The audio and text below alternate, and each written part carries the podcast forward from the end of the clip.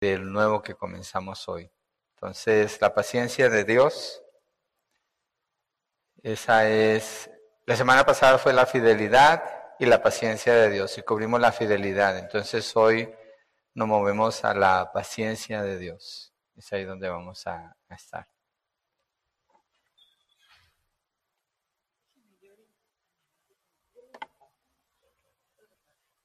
Gracias, hermana.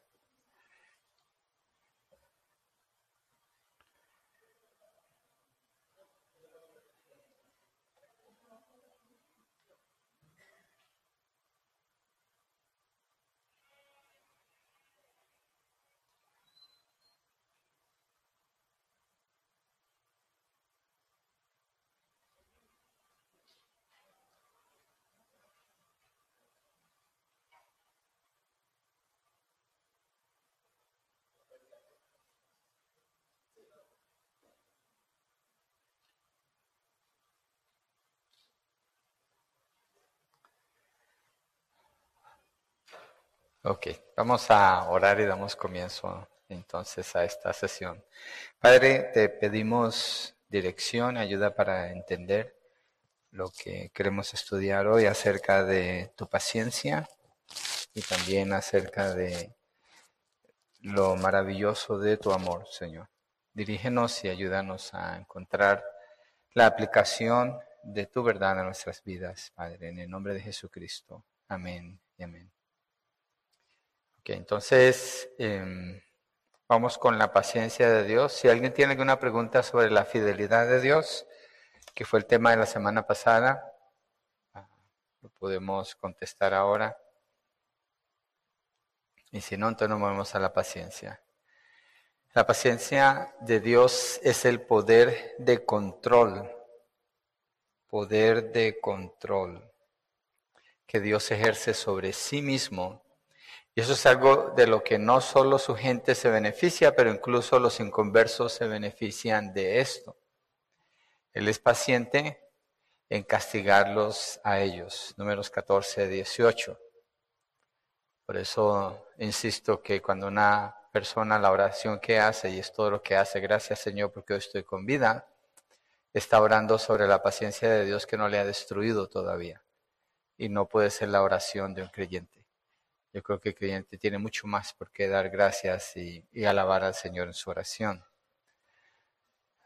Entonces, eh, beneficia a todas las personas, a los inconversos, y es paciencia en no castigarlos. En números 14, 18, lo voy a poner acá, números 14, 18.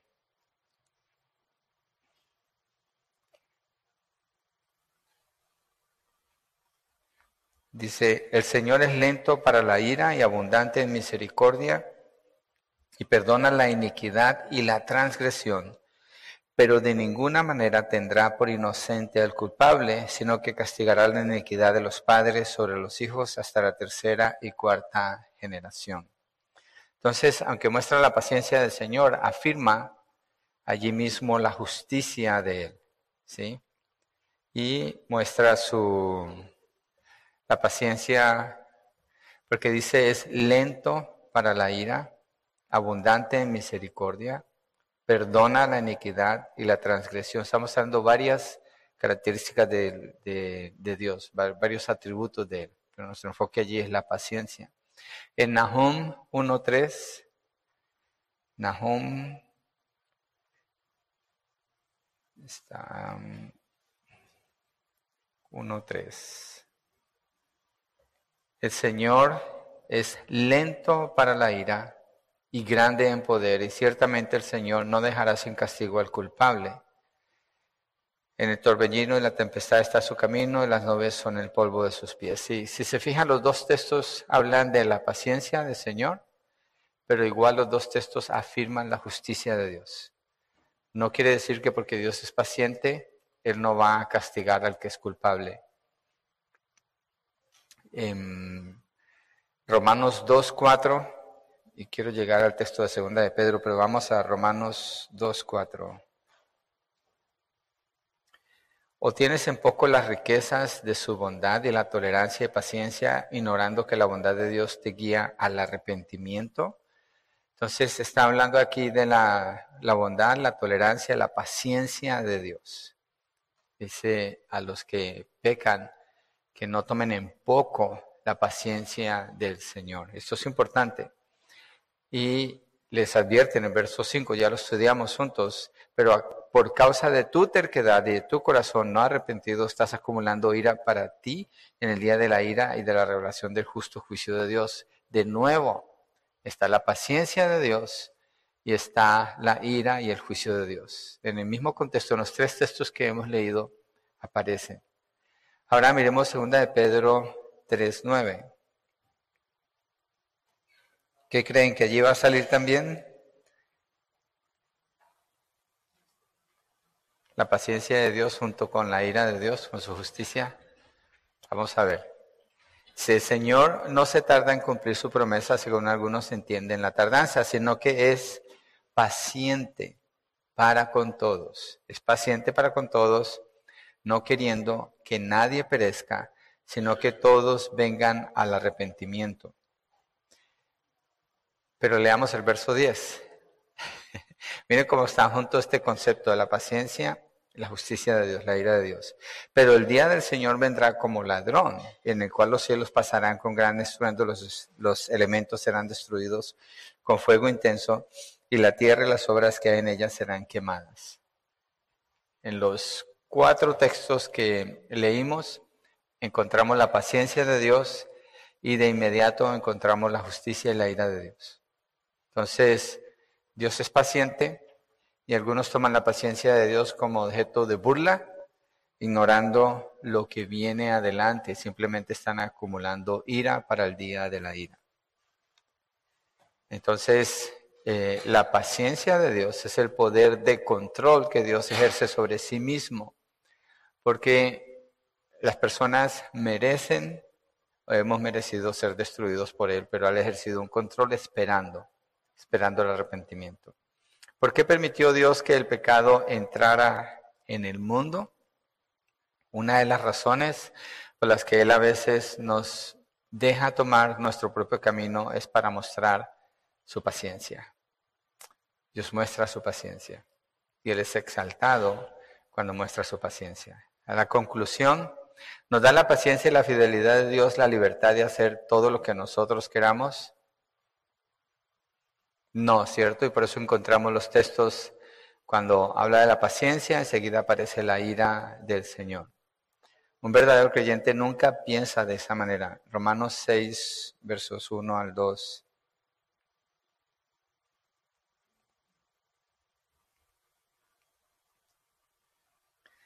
¿Qué diremos entonces? ¿Continuaremos en pecado para que la gracia abunde?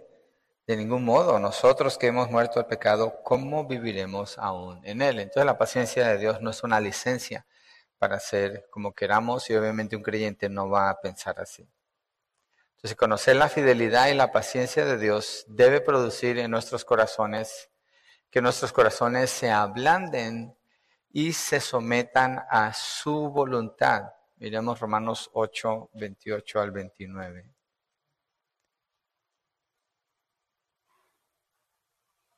Sabemos que para los que aman a Dios todas las cosas cooperan para bien, esto es para los que son llamados conforme a su propósito. Porque a los que antemano conoció también los predestinó para ser hechos conforme a la imagen de su Hijo, para que Él sea primogénito entre muchos hermanos. ¿Cuál es la relación con lo que estamos diciendo de este texto? Tiene que ver con paciencia, que está hablando el texto que Dios va a hacer una obra en los que Él escogió. ¿Y cuál es esa obra? Eh, hacernos conforme a la imagen de su Hijo. Entonces Dios lo va a hacer. Dios va a seguir obrando en nuestras vidas y nosotros podemos ser pacientes. Pacientes y saber que Dios va a llevar a cabo su propósito. Otro texto que pudiera ir allí es Filipenses 1.6. No están las notas, pero se pudiera agregar Filipenses 1.6, el que comenzó en usted la buena obra en usted la perfeccionará hasta el día de Cristo.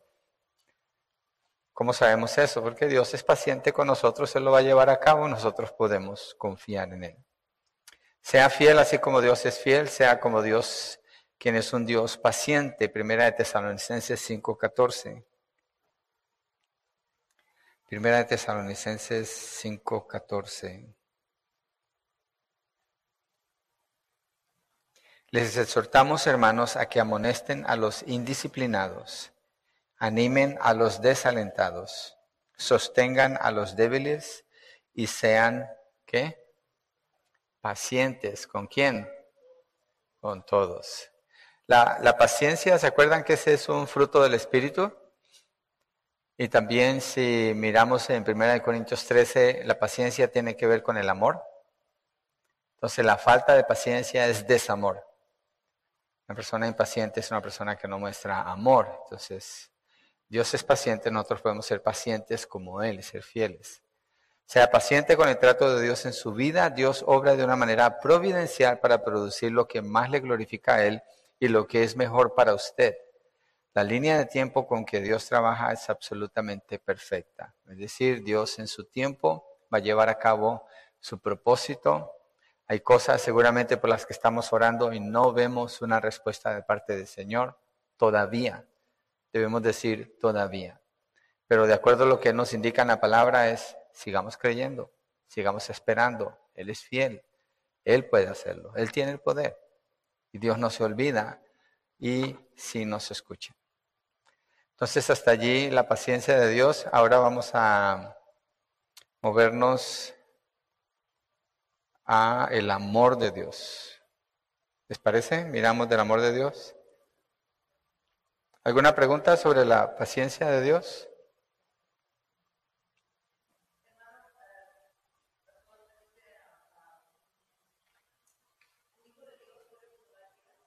¿Puede qué? ¿Acumular ira de parte de Dios? No. No. Nosotros no esperamos ira y un hijo de Dios no puede hacer eso porque la vida que Dios ha puesto en él no va a producir eso para que llegue a, acumular ira de parte de Dios. Lo que viene de parte del Señor es disciplina. Sí. Pero cuando Pablo está hablando allí en el texto que leímos de Romanos 2, se refiere a los inconversos. Pero son personas que conocen de Dios, pero insisten en su pecado, con, aún conociendo de Dios, pero no quiere decir que están en Cristo. Sí. Por eso es que habla así allí. Ok, vamos al amor de Dios.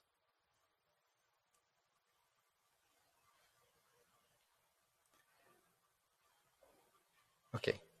Entonces, la definición del amor de Dios.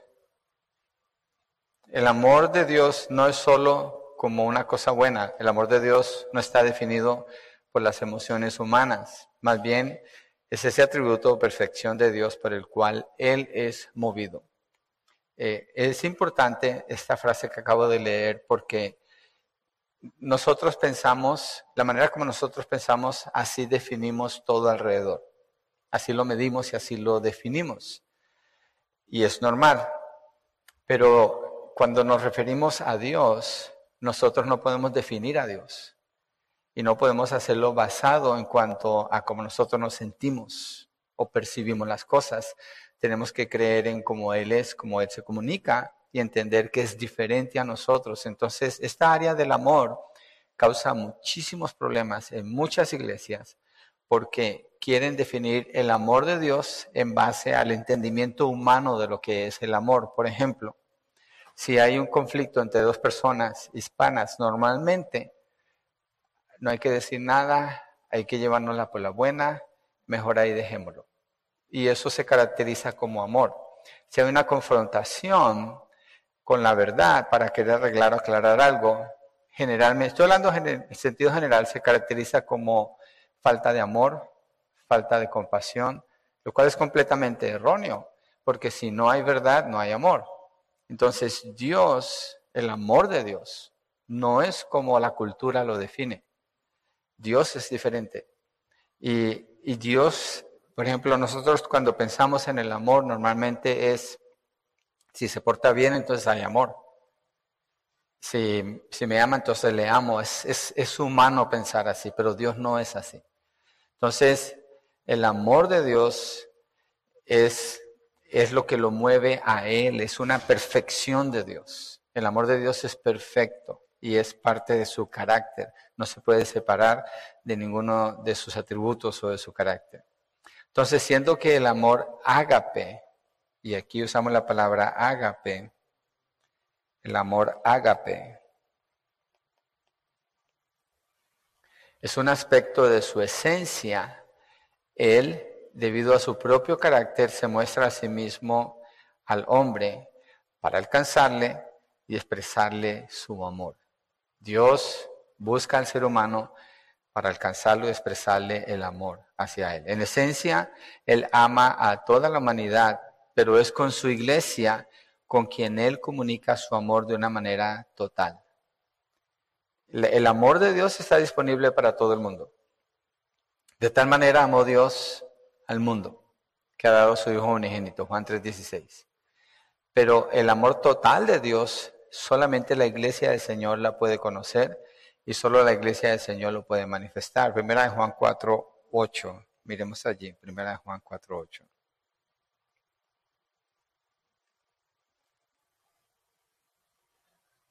El que no ama no conoce a Dios, porque Dios es amor. Entonces, ¿dónde están las personas que aman? Y en, la iglesia diríamos, ¿cierto? Porque la iglesia es el cuerpo de Cristo. Entonces las personas que aman son las personas que están en la iglesia. Entonces debe la iglesia caracterizarse por esto. Mire el verso 9, en esto se manifestó el amor de Dios en nosotros, en que Dios ha enviado a su Hijo unigénito al mundo para que vivamos por medio de Él. Ese nosotros está hablando de la iglesia, de las personas que están en Cristo. A eso se refiere este texto. Ahora miremos allí mismo el capítulo 3, verso 1. Dice, miren cuán gran amor nos ha otorgado el Padre, que seamos llamados hijos de Dios. Y eso somos. Por esto el mundo no nos conoce, porque no lo conoció a Él. Entonces el mundo, cuando rechaza el amor que la iglesia le ofrece, está rechazando a Dios porque no conocen a Dios. Y cuando el mundo le ofrece, perdón, la iglesia le ofrece al mundo amor, que es lo que la iglesia debe de hacer, dentro de, de, las personas en el mundo, los que son llamados por Dios, ellos van a responder a ese amor y van a ser parte de la familia del Señor. Miremos características del amor de Dios. El amor de Dios es no influenciable. Influenciable la palabra aquí.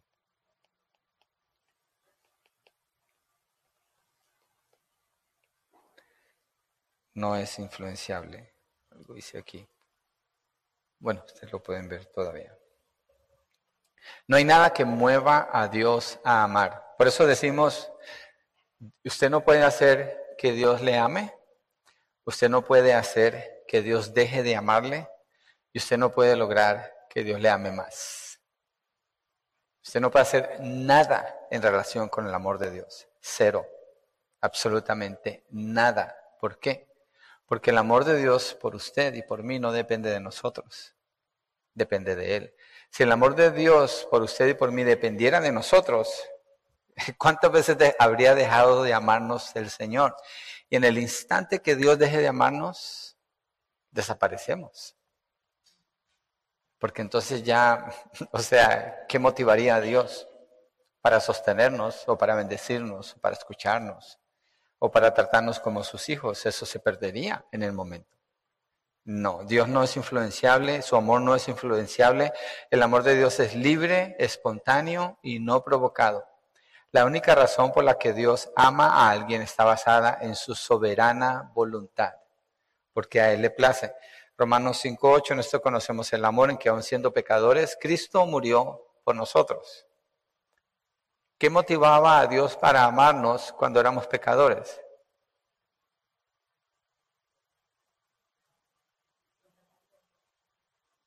Él es amor. Entonces muestra ese amor. Ahora, acordémonos de la definición del amor en Dios. No es como somos nosotros. Entonces, al tener en cuenta el amor de Dios, tenemos que tener en cuenta la justicia, la ira, la rectitud de Dios. El Dios hizo posible que nosotros participáramos de su amor al haber demostrado su amor en la muerte de Cristo en la cruz del Calvario para perdonar nuestros pecados. De lo contrario, no hay manera que nadie pueda llegar a ser hijo de Dios. Es imposible.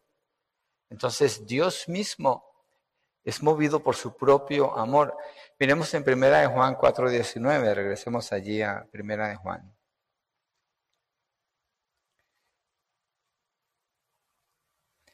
Dice, nosotros amamos porque Él nos amó primero. Nosotros amamos porque Él nos amó primero. Entonces, cualquier muestra de amor que nosotros manifestamos, podemos decir que es porque Él nos amó primero. Algo que me gusta decir en las mañanas es, Señor, tú me amas, pero a veces me despierto y digo, Señor, te amo. Y me quedo pensando, pero es que tú me amas, por eso yo te puedo amar. Tengo que regresar allí porque yo no tengo ninguna fuente de amor en mí mismo. Es el amor de Dios el que me lleva a responder de esa manera. Miremos otro detalle del amor de Dios. Entonces, lo primero fue que el amor de Dios no es influenciable, la, la A. La B es que el amor de Dios es eternal. Eternal.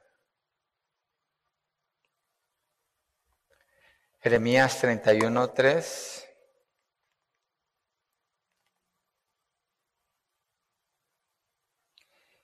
Jeremías 31. Es, tremendo encontrar esta declaración en el libro de Jeremías, por lo que Jeremías profetiza. Desde lejos el Señor se le apareció y le dijo, con amor eterno te he amado, por eso te he sacado con misericordia. Y después sigue hablando, si se fija el verso 4 da más del contexto, de nuevo te edificaré y serás reedificada, Virgen de Israel. De nuevo tomarás tus panderos y saldrás a las danzas con los que se divierten. Dios está hablando con Israel antes de que sean llevados cautivos a Babilonia. Y les está afirmando el amor por ellos. Lo que le está diciendo es la razón de que ustedes van a ser capturados por los babilónicos. Su ciudad va a ser destruida, el templo va a ser destruido. No quiere decir que yo aparto mi amor de ustedes. Las circunstancias, si se fijan, no afectan el amor de Dios. Y el deseo de Dios es restaurar a la nación, a la relación con Él. Miremos Romanos 8, 35 a 39, donde, ah, Romanos 8, 35 a 39, Pablo habla de afirmación del amor, que nos separará de qué? Del amor de Cristo. Tribulación o angustia. Y la, mire, la razón de ser de este texto es porque el amor de Dios no es influenciable, porque Dios es amor. ¿Quién nos separará el amor de Dios, el amor de Cristo? Tribulación, angustia, persecución, hambre, desnudez o peligro o espada. Antes de seguir, si viene tribulación, si viene angustia, si viene persecución, si viene hambre, si viene desnudez, si viene peligro, si viene espada, Pablo está asumiendo que eso puede venir en la vida de un creyente. ¿Y quién es el que lo permite si Dios es soberano? Pues es Dios. ¿Quiere decir que si estoy en tribulación entonces faltó el amor de Dios? No. O angustia tampoco. O persecución, no. O el amor de Dios me garantiza entonces que no tengo sufrimiento aquí en la tierra. No, para nada. Para nada. Pero eso es parte de la vida aquí en la tierra muchas veces. Dice, ¿quién nos separará del amor de Cristo? Toda esta lista, tal como está escrito, por causa tuya somos puestos a muerte todo el día somos considerados como ovejas para el matadero, pero en todas estas cosas somos más que vencedores por medio de aquel que nos amó. Otra vez está el amor allí. Porque estoy convencido de que ni la muerte, ni la vida, ni ángeles, ni principados, ni lo presente, ni lo porvenir, ni los poderes, aquí se fue a lo espiritual, incluyendo también la vida y la muerte. Ni lo alto, ni lo profundo, ni ninguna otra cosa creada nos podrá separar del amor de Dios que es en Cristo Jesús, Señor nuestro. Entonces la afirmación que tenemos del amor de Dios es sorprendente en los textos que leímos de la Biblia. Entonces el amor de Dios es eternal. Entonces, ¿cuánto? La pregunta es, ¿cuánto le ama Dios a usted? ¿Cuánto del amor de Dios le está dando Él a usted ahora mismo? Todo. ¿Y hasta cuándo? Eternamente. ¿Y hay alguna circunstancia en su vida que cambia el amor de Dios por usted? No, ni tribulación, ni angustia, ni hambre, ni desnudez, nada, ni la vida, ni la muerte, ni principados, ni potestades, ni lo presente, ni lo porvenir. Nada, el contexto aquí es el amor. Y ese es el final del capítulo 8, cuando regresemos a Romanos. Eh, Pablo empieza, no hay condenación para los que están en Cristo y termina, nada nos puede separar del amor de Dios. ¿Por qué? Es pues una obra de Dios completa, es una seguridad absoluta. ¿Por qué? Porque así es Dios. Porque no depende de nosotros. Otra característica del amor de Dios, la letra C, es que es inmutable. Inmutable. Y ya los textos que hemos visto yo creo que lo, lo afirman. Nada es añadido o extraído de su amor. No es como que esperamos. Eh, yo por eso rechazo esas frases cuando Dios tiene un plan especial para ti, como que Dios tiene un amor especial por ti. Es falso. El amor de Dios es eterno, es completo, es perfecto, es intocable en relación con cada creyente, no hay diferencia. No hay tal cosa como que Dios tiene un plan para ti. ¿Cuál? Dios tiene un plan y nos llamó a entrar en ese plan. ¿Cuál es? Ser sus hijos.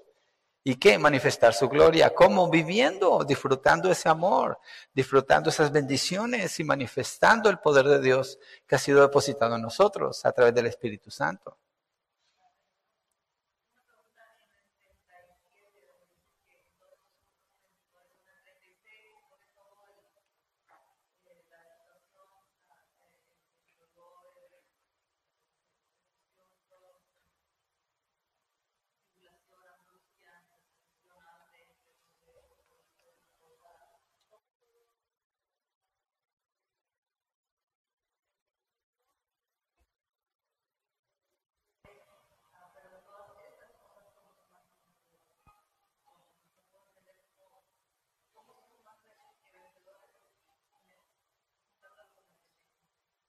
Porque el 36 está diciendo, por causa tuya, somos puestos a muerte todo el día, somos considerados como ovejas para el matadero, pero en todas estas cosas somos más que vencedores. En el 36 está resumiendo lo que dice en el 35, cuando habla de tribulación, angustia, persecución, hambre, desnudez, peligro, espada.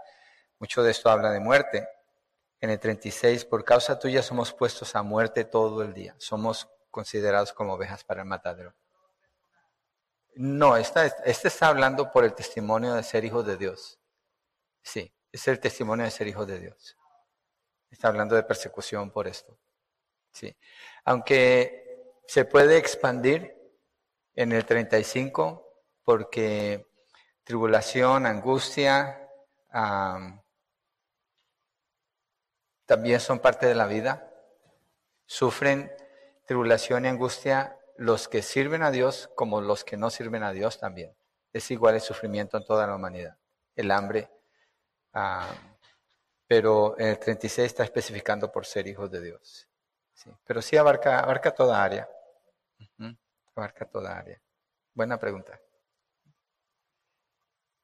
Ok, en la letra, entonces inmutable no cambia, en la letra D, santo, el amor de Dios es santo.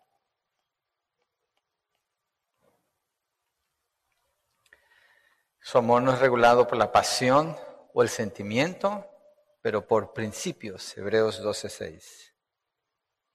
Hebreos 12.6.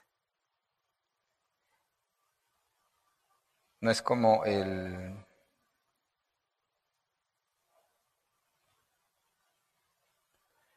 No es como el chiste de, de la pareja que, se, que llevan años de casados y cuando él llega y come la comida sabe a rayos porque algo le pasó a ella y se le dañó la comida.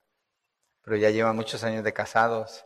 Entonces él se la come y no dice nada y cuando termina va y la abraza, la besa, está bien cariñoso con ella y empieza a llorar. Sí, estás así porque dice mala la comida. Dice, no, mi amor, es que cocinaste como una recién casada. Entonces, no es como que el amor de recién casado y después el amor 20 o 30 años después de, de, sea menos, yo creo que crece más. Pero en cuanto al Señor, el amor de Dios desde que nos salva y 30 años después ha sido exactamente el mismo. Es la misma pasión, es la misma eh, pureza de su amor, es el mismo beneficio que experimentamos, nunca cambia. Los que cambiamos somos nosotros. Mire, pudiéramos hacer como una línea, porque es eternal, es, es, no, es, no es influenciable, como una línea eh, bien hecha, recta, sin ninguna falta, el amor de Dios. Y pensar que esa línea nunca cambia, nunca se mueve, nunca tiene alguna transformación, es exactamente lo mismo. Y nosotros, Dios nos llama a entrar a ese amor, pero nosotros nos empezamos a mover. Y nosotros pasamos a veces nos quedamos en esa línea, pero a veces nos bajamos de allí. Somos nosotros, no es Dios. Entonces, el estudio del amor de Dios a nosotros nos ayuda a entender, allí está el amor de Dios. Dios siempre nos está amando. Y no es como que el amor de Dios es algo suelto ahí a lo que yo de pronto me meto. Es la relación con Él. Pero depende de que yo lo disfrute, depende mucho de la actitud que tomo con Él de la inversión que hago de mi tiempo, dónde pongo mi mente, en las cosas de la carne o las del espíritu, y cómo percibo el amor del Señor. Entonces necesito encontrarlo en la verdad de la palabra para tener esa seguridad y no moverme de allí. En Hebreos 12:6 dice, porque el Señor al que ama, disciplina y azota a todo el que recibe por hijo. Entonces cuando las cosas no van bien conmigo, no quiere decir que Dios dejó de amarme. Al contrario, me está disciplinando que Dios me está mostrando amor. Es parte de su amor. Ninguna circunstancia lo cambia y cuando Él obra disciplinándonos es porque su amor es un amor santo y ese amor nosotros, por causa de nuestro pecado, nos alejamos de ese amor y Dios nos disciplina para que permanezcamos en ese amor y manifestemos ese amor. Y el amor de Dios es infinito, es el último. Sí.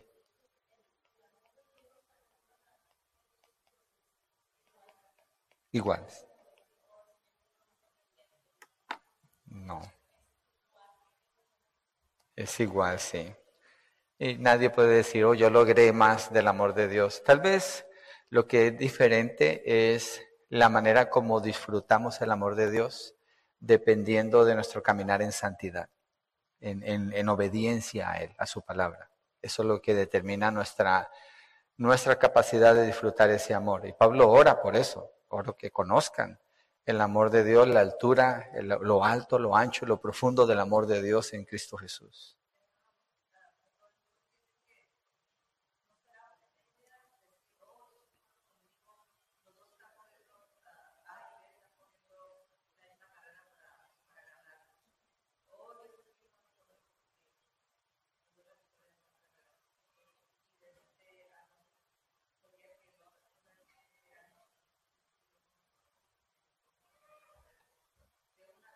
No puedo escuchar la última parte, perdón. Eh. Sí.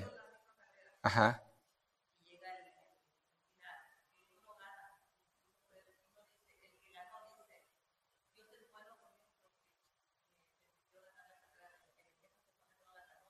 Oh, okay.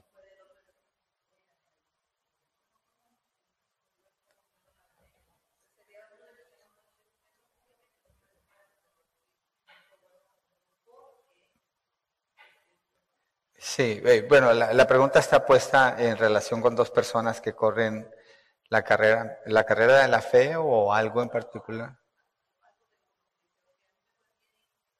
Oh, en algo regular de la vida y el uno llega primero o gana más que el otro.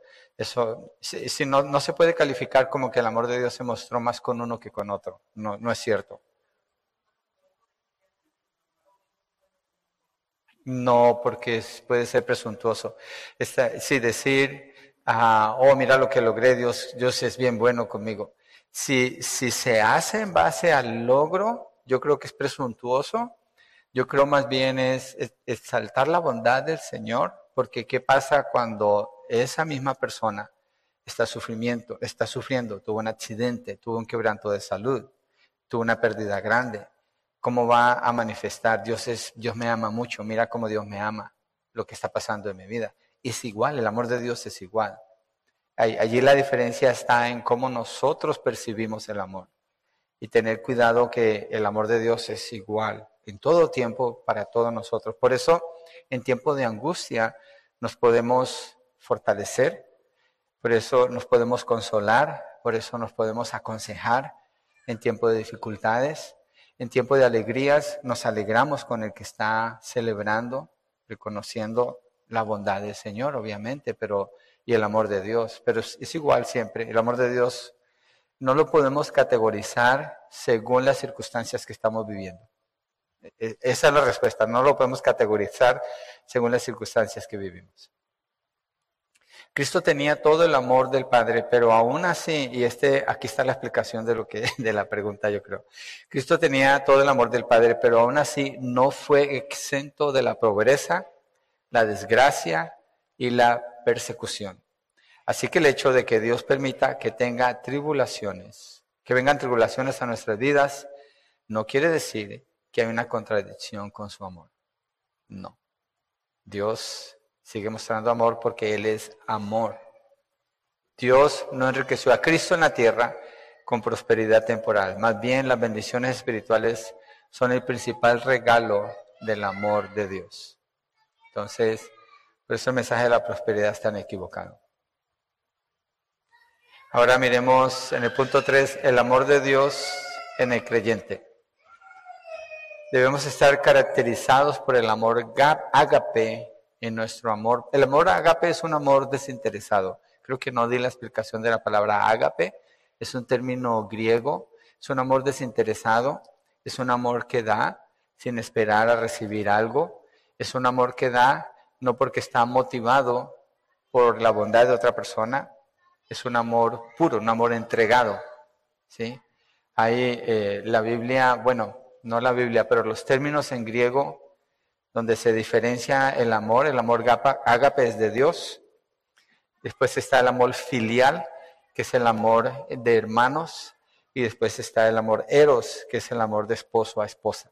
Entonces hay como tres categorías que nos muestran en cómo se manifiesta el amor, pero el amor ágape es ese amor que acabamos de describir. Voy a leerlo de nuevo. Las características del amor ágape son que no es influenciable, que es eterno, que es inmutable, que es santo, que es infinito. Esas son las características del amor ágape.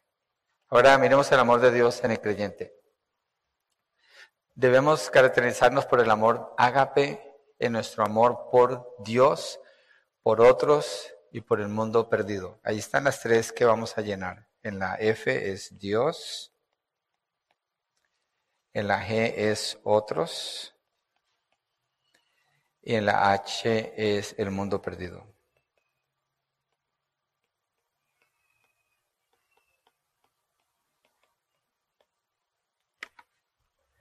En Juan 4, 19, miremos nuestro amor por Dios. Juan 4, 19.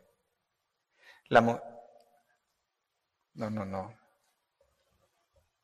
No me diga que es primera de Juan, con razón, no coincide. Primera de Juan.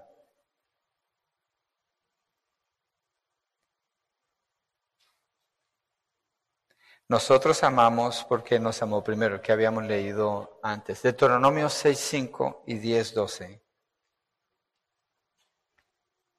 Deuteronomio 6.5 y 10.12. Amarás al Señor tu Dios con todo tu corazón, con toda tu alma y con toda tu fuerza. Estamos hablando de cómo debe ser nuestro amor por Dios. ¿Sí? Entonces, la definición del amor ágape hacia Dios, si se fijan, es todo el corazón, toda el alma y todas las fuerzas. Es decir, nada debe quedar por fuera en nosotros para amar a Dios. No es un amor restringido o, selectivo, sino es total. Ahora en Deuteronomio 10.12. Deuteronomio 10.12. Y ahora, Israel, ¿qué quiere de ti el Señor tu Dios, sino que temas al Señor tu Dios, que andes en todos sus caminos, que lo ames y que sirvas al Señor tu Dios con todo tu corazón y con toda tu alma? Entonces Dios ha mostrado su amor por nosotros y expresa con claridad que Él espera este tipo de amor de nosotros hacia Él, una entrega total. Entonces eso demanda una revisión de toda nuestra vida. vamos a segunda de Timoteo 3 del 1 al 4, porque no, no vamos a alcanzar a leerlos todos. Segunda de Timoteo 3 del 1 al 4.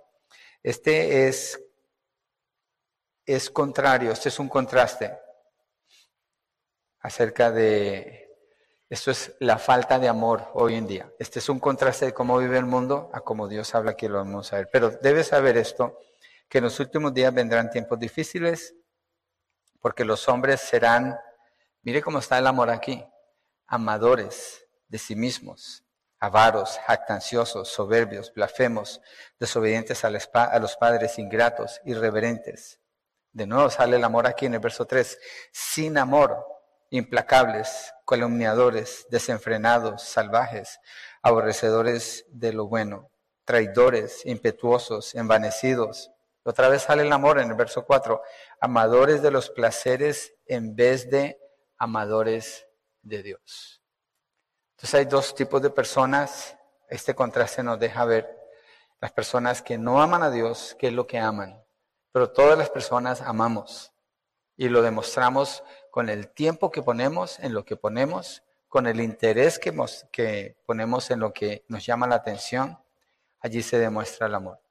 Y hay una lista, eh, quería leer cinco textos más de esos, pero el tiempo nos, nos apremia. Pero vale la pena leerlos, les recomiendo que lo lean en su casa. Debemos cultivar nuestro amor por Dios, pues esto es lo que quiere decir el ser salvo, en 1 Pedro 1.8. Debemos amar a Dios al amar su palabra, segunda de Timoteo 3, 16, 17. Toda la palabra es inspirada por Dios y útil para enseñar, redarguir, corregir, instruir en justicia, a fin de que el hombre sea preparado, eh, enteramente preparado para toda buena obra y un efecto de amar la palabra de Dios. Y buscando siempre el obedecer al Señor, Juan 14, 15, ¿quién es aquel que me ama? El que obedece mis mandamientos. Entonces, amor y obediencia están de la mano. Obediencia a Dios. No se pueden separar. El amor a otros, Juan 13:35, 1 Corintios 13 describe el amor y el amor a un mundo perdido. Cuando Jesucristo dice, vayan y hagan discípulos a todas las naciones, Él está mostrando en esas palabras el corazón de Dios. Cuando dice, vayan y hagan discípulos a todas las naciones. El amor de Dios por la humanidad es mostrado en la gran comisión cuando Jesús le dice a la iglesia a qué debe de dedicarse. Entonces, es mucho más lo que podemos decir del amor de Dios, pero vamos a dejar hasta allí. Yo creo que, es, es bueno esta parte. Padre, gracias por tu amor, gracias porque tú eres amor y gracias porque tu amor no es afectado nunca por ninguna circunstancia, ni siquiera por nada que nosotros mismos pudiéramos hacer. Gracias por esa seguridad, Señor. Gracias, Padre, en el nombre de Jesucristo. Amén y amén.